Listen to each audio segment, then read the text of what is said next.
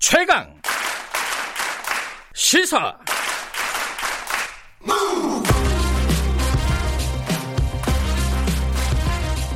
지금 여러분께서는 김경래 기자의 최강 시사를 듣고 계십니다.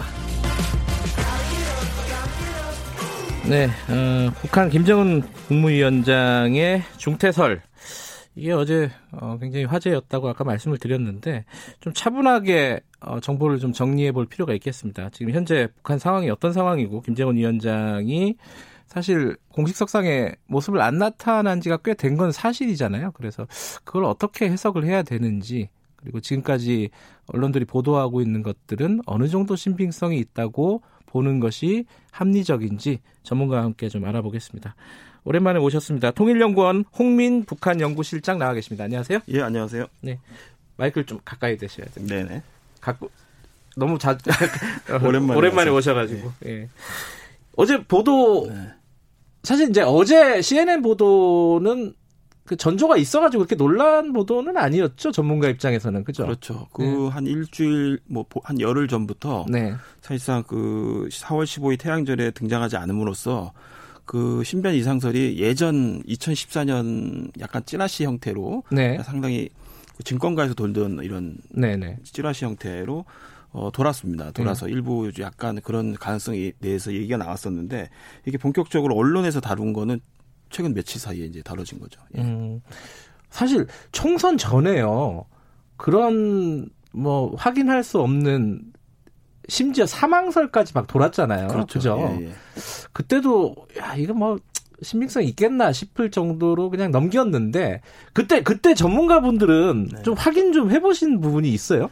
그래서 몇 가지 이제 받아본 그 내용 네. 뭐 봤는데 이게 2014년 때 돌았던 그 내용들 소위 이제 찌라시라고 속, 예. 칭 얘기하는 그 찌라시 내용과 거의 똑같았어요. 거의 똑같아요. 예. 음. 그래서 뭐 가치가 없다라고 이제 판단했고 네. 사실 이제 4월 10일 날 당 정치국 회의에 나와서 사회를 주재하면서 주, 제를 하면서 상당 부분 건재함을 이미 확인했기 때문에 네. 그 며칠 사이에 어떤 변화가 발생했을 가능성 상당히 낮다고 일단 판단한 거죠. 음. 마지막으로 김정은 위원장이 공식성 사에 등장, 등장한 게 4월 11일입니다. 4월 11일. 네. 그러면요, 지금이 지금 22일이잖아요. 네. 그러면 열 하루가 지난 거예요. 네. 이게 이례적인 거예요? 전혀 그렇지 않습니다. 그래서 오늘 전혀 그, 렇지 않아요? 그, 게 핵심이겠네. 네, 그죠? 거기에 대해서 네. 팩트로 좀 몇 가지 말씀드리면은 네. 김정은 위원장이 공개 활동에 대한 패턴을 좀 이해를 해야 돼요. 근데 음. 김정은 그 위원장이 2012년부터 어, 본격적으로 집권한 이후에 네. 어, 금수산 태양궁전을 실제 참배한 횟수를 매년 이제 통계를 내보면은 점차 수, 숫자가 줄어 줄어왔습니다. 좀 감소해 왔습니다. 그, 그 태양궁전이 김일성, 김정은, 김정은 국방위원장이 시신이 안치된 어, 곳이죠. 예. 효심이 좀 줄어드나요? 어, 그렇게 볼 수도 있지만 네. 어, 중요한 거는 정권 그러니까 초기, 그러니까 집권 네. 초기에는 상당 권력을 다지는 부분이 필요하고 음. 자신의 정통성을 확보하기 가는 과정 속에서 이 금수산 태양궁전은 적극적으로 활용해야 될 어떤 음. 상징적 장소죠. 필요한 이벤트였다. 그렇죠. 예. 그래서 자주 이제 방문을 한 경우가 있습니다. 그래서 2012년만 해도 11회 11번을 어. 방문을 했습니다. 1년 1년에요? 동안. 예, 1년 예. 동안. 그다음에 2013년에도 10회를 방문했죠. 음. 근데 2014년부터 횟수가 줄기 시작합니다. 7회, 그다음에 2015년에 8회, 2016년에 가면 5, 5회, 6회 이렇게 계속 줄어, 줄어갑니다. 음. 그래서 사실상 작년 같은 게 6회 정도를 음. 했거든요. 음. 그래서 실제 이제 이, 이 금수산 태양궁전을 방문 참배하는 것에 대한 필요성이 네. 상당 부 줄여가고 있었던 추진이 있었다, 추세는 있었다. 근데 다만 4.15 태양절은 또 예외적인 부분이 있습니다. 그 전체 그 참배 중에서도 가장 중요한 행사거든요. 참배 중에서 가장 중요한 행사에 음. 해당되기 때문에 빠진 적은 없었죠. 그래서 이제 아마 이제 최근에 참배하지 않은 것이 상당히 이례적이다라고 이제 판단하는 부분이 있는데 음. 물론 이제 그 말이 틀리지는 않습니다. 그러나 네. 전체적으로 금수산 태양궁전을 참배하는 횟수는 매년 줄어왔다라는 음. 거는 팩트입니다. 예. 그러면은 어 요번에 태양절, 태양절이 이제 김일성 음, 전 주석의 생일인가요? 예, 그렇죠. 그렇죠. 예, 예. 그게 4월 15일. 이며 어, 어, 우리 선거 날이었네요. 네 그때 등장하지 않았던 거는 이례적인 일은 사실이다.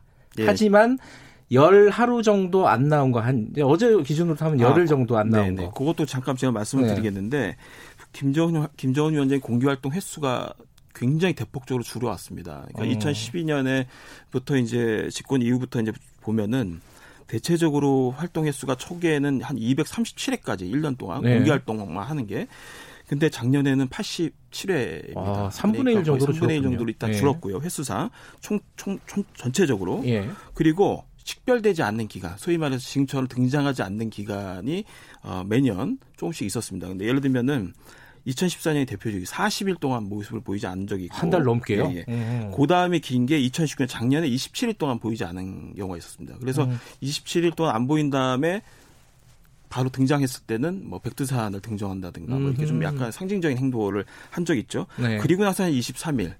그래서 뭐 그다음에 17일. 그래서 매년 그렇게 좀 그 잘 미식별한다, 미식별된다라는 보통 예 표현을 하는데 네. 그렇게 공개 활동을 하지 않 고 갖고 있는 기간이 꽤 길었던 기간들이 많습니다. 그래서 음. 올해 지금 최근에 11일이라는 거는 사실상 뭐 그렇게 이례적이거나 아주 이상 징후로 보기에는 너무 짧다라고 음. 봐야 되는 거죠. 그래요. 그, 그러면은 이 언론들이 좀 호들갑을 떨었다 이렇게 표현해도 괜찮을까요? 일단 배경적으로는 음. 코로나라는 게 좀 있고 네. 그리고 기존의 대북 제재라든가 여러 가지 어려움 속에서 북한이 상당히 사면 초과에 있다라는 음. 배경이 일단 깔려 있는 겁니다. 그리고 총선이라든가 정치적인 좀 그런 부분들과도 좀 연계가 되는 부분이 있고 분위기가 네. 그러면서 최근에 이제 김정은 위원장이 어, 금산 나타나지 않은 참배 불참 음. 여기 결정적으로 이제 하나의 뭔가 어, 이상징후로 어, 뭔가 어, 유포될 수 있는 그런 음. 환경을 조성했다 이렇게 볼 수 있을 것 같아요. 근데 그럼에도 불구하고요 건강에 좀 이상이 있는 거 아니냐는 많이들 얘기를 하더라고요. 그 정보의 소스는 뭐 제각각인 것 같은데 그래도 좀 건강에 문제가 있는 거 아니냐? 그게 무슨 뭐 심혈관계 수술이 됐든 간에 어떤 뭐 시술이 됐던 간에 그런 정보에 대해서는 어떻게 평가하십니까? 그러니까 과거 그 전원으로 이제 알려진 건 통풍이 있다, 통풍 증상을 음. 앓고 있다라는 부분이 있습니다. 다리 쪽에요. 예, 예. 예. 그래서 그거는 나름대로 이제 팩트화된 좀 약간 네. 병증인데 그 이외의 것은 대부분 그 김정은 위원장의 모습을 보고 대부분 추측을 하는 겁니다. 음. 그러니까 전체적으로 체중과 키, 몸, 뭐, 몸무게가 이제 고도, 되는 고도 비만. 그렇죠. 예. 그리고 이제 어, 연설을 할 때 주로 이제 이렇게 쓰는 어떤 예. 그 화법 속에서 숨이 거칠가 거칠다든가 아. 어, 뭐 이런 부분들 그리고 서 있는 자세 여러 가지를 추론을 하는 겁니다. 그래서 음. 저, 봤을 때 이제 비만이 있고 기본적으로 어, 기저질환으로서 당뇨병이 있을 가능성이 높고 고지혈증이라든가 뭐 이런 음. 것이 있을 가능성이 있다. 특히 어, 가족력이 좀 있지 않습니까? 일단 심혈관계의 질환 또 그리고 심근경색으로 사망한 어, 경우가 있기 때문에 이제 그런 측면에서 봤을 때 굉장히 심장 계통이 약할 음. 것이다. 이런 추론을 하는 것이지 실제 어떤 병증이 알려져 있거나 확인되는 사실은 사실 없다고 봐야죠. 그래요. 네. 그 정도 정보가 없나요? 우리 정보 당국도? 이게 어려운 어, 건데. 그건 알 수 없습니다. 왜냐하면 네. 과거에 이런 김정은 김, 김정일 국방위원장이죠. 네. 김정일 네. 국방위원장의 어떤 신병과 관련된 아주 미세한 사, 그 사적인 것들을 과거 국회 정보위에서 자, 잘못 약간 언급을 했다가 상당히 파장이 일었었던 경우가 있습니다. 왜냐하면 음. 그런 김정일 국방위원장의 사적인 어떤 미세한 부분을 알 수 있는 사람이라는 거는 그 내부에 어떤 사람이 그걸 알다라는 음. 아주 범위가 딱 명확하게 명확해지는 음. 거거든요. 그래서 어, 정보가 노출이 되는 어떤 음. 정보원이 음. 노출되는 그런 방, 사, 상황이 되기 때문에 그 이후에 아마 극도로 아마 그런 만약에 음. 정보가 있더라도 어, 외부로 노출이 되지 않았을 걸로 보입니다. 그때 얘기했던 게 뭐 칫솔질을 잘하느니 그렇죠. 못하느니 뭐이 네, 이 얘기였죠. 예, 예. 그 칫솔질을 하는 사람 걸볼 수 있는 사람이 뭐 몇 명 안 되니까 그렇죠. 그 중에 예. 한 명이 어, 정보의 소스로 노출이 됐다. 자, 근데 어제 이제 일단은 어, 위중설을 어, 해외 유수의 언론이 보도를 했습니다. CNN이 보도를 네. 했는데 이거를 어 뭐 지금은 뭐 상당히 유보적으로 돌아섰대요 CNN 자체도 네. 그죠 거기까지 돌아섰는데 어찌 됐든 처음에 제목 자체가 굉장히 이제 충격적인 제목이니까 네. 그 뉴스를 보시면서는 어떤 생각이 드셨어요? 어 일단 그 신뢰성이 상당히 낮다고 본게 네. 거기에서 그런 정황을 파악할 수 있는 어떤 팩트들이 거의 없었어요. 그냥 단순히 미국 관리로 추측되는 소식통을 인용하는 방식이었는데 음. 그것도 영문으로 된 내용을 보면은 실제 어, 확인을 해주는 사실을 확인해 주는 것이 아니라 네. 그냥 예의주시한다라는 약간 주, 그 그런 발언이었거든요. 사실 자체에 대한 구체적인 팩트도 없었고 어, 확인을 해준 네. 것도 아니고 네. 그리고 어떤 팩트가 될 만한 내용도 전혀 공개가 되지 않았죠. 다만 이제 네. 국내 이제 그 북한 전문 매체죠. 여기에서 이제 첫 보도를 하는 과정에서 아주 구체적인 얘기들이 나와요. 예. 묘양산이라든가 향산 진료소라든가 뭐 예. 어, 시술을 받고서 지금 호전 중이다 뭐 이런 내용들이 나오는데 이 내용은 상당히 좀 신뢰성이 많이 낮죠. 낮은 많이 낮습니다. 그러니까 그래요? 잘 음. 아는 이제 북한 전문가 봤을 때 이거는 상당히 좀 그 현실성이 떨어지는 팩트들이다라고 보는 음. 건데 그 이유는 뭐냐면 일단 어, 이렇게 위중한 네. 어, 시술을 받 위중한 상태이든 어떤 상태이든 시술을 받거나 아니면 수술을 받고 네. 하는 상태라면은 향산진료소라는 이 묘향산에 있는 향산진료소를 갈 이유가 없습니다. 아, 갈 그래요? 이유가 없고 어 1호에 해당되는 그러니까 소위 이제 김정 최고지대를 1호로 보통 예. 표현하는데 1호의 주치를 맞는 시스템이 이미 갖춰져 있고 음. 집무실과 이런데 그리고 실제 평양 내에 어, 최근에 이제 평양 종합병원이 착공식에 이제 가서 김정은이 한번 연설한 적 있죠. 네. 근데 그 바로 뒤가 이제 문수거리라고 있는데 그 문수거리 뒤가 병원 단지입니다. 엄청 음. 큰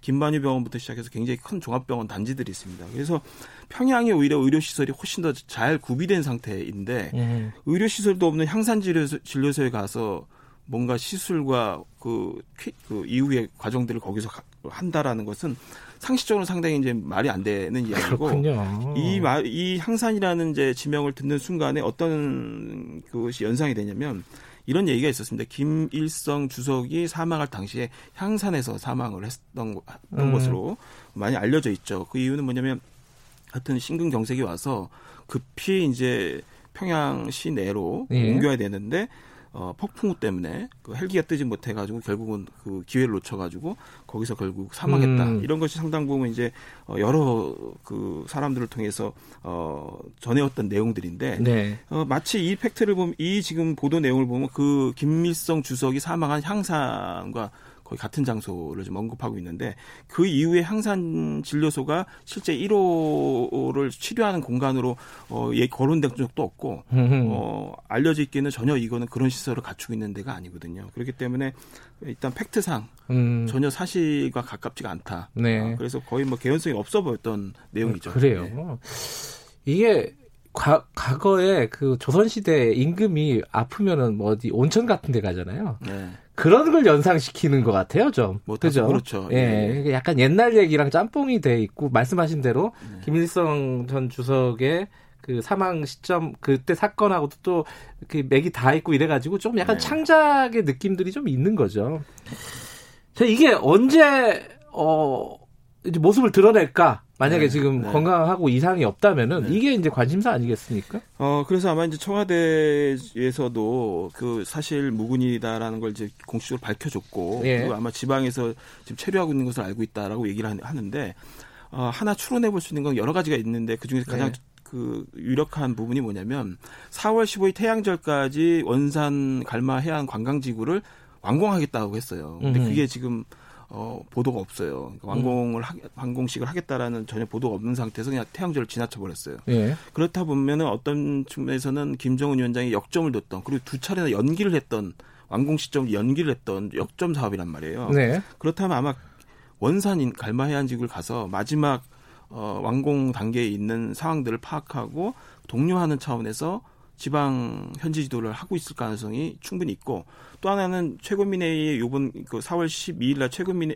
최고민 할때 어, 순천 림비료 공장이 굉장히 작년부터 역점을 뒀던 건설 네. 사업인데 완공 날짜가 얼마 안 남았다라는 얘기 그, 그 토론 과정에서 얘기를 했어요. 그래서 아마 순천 림비료 공장의 완공 사항을 파악하러 갔을 수도 있고 또는 네. 완공식 실제 현장에서 하기 위한 어떤 준비 차원에서 갔을 가능성도 있고 음. 또 아니면 최근에 군부 행지 현지 지도를 열심히 하고 있었기 때문에 군부 현지 지도의 연속 순상에서 아마 스케줄을 계속 이어가고 있을 가능성도 있거든요. 네. 그렇기 때문에 제가 보기에는 일단은 어 김정은 위원장의 계획된 일종의 일정들이 어 향후 좀 나오지 않을까. 음. 그리고 특히 이제 패턴상 빈도상 김정은 위원장이 4월달과 5월달에 가장 많이 집중적인 현지도를 많이 했던 패턴이거든요. 네. 그래서 아마 이제 4월 말 5월 초쯤이면은 어, 모, 모습을 드러내고 음. 아마 정책적인 활동을 펼치는 모습을 어, 보일 가능성이 높다. 저는 이렇게 봅니다.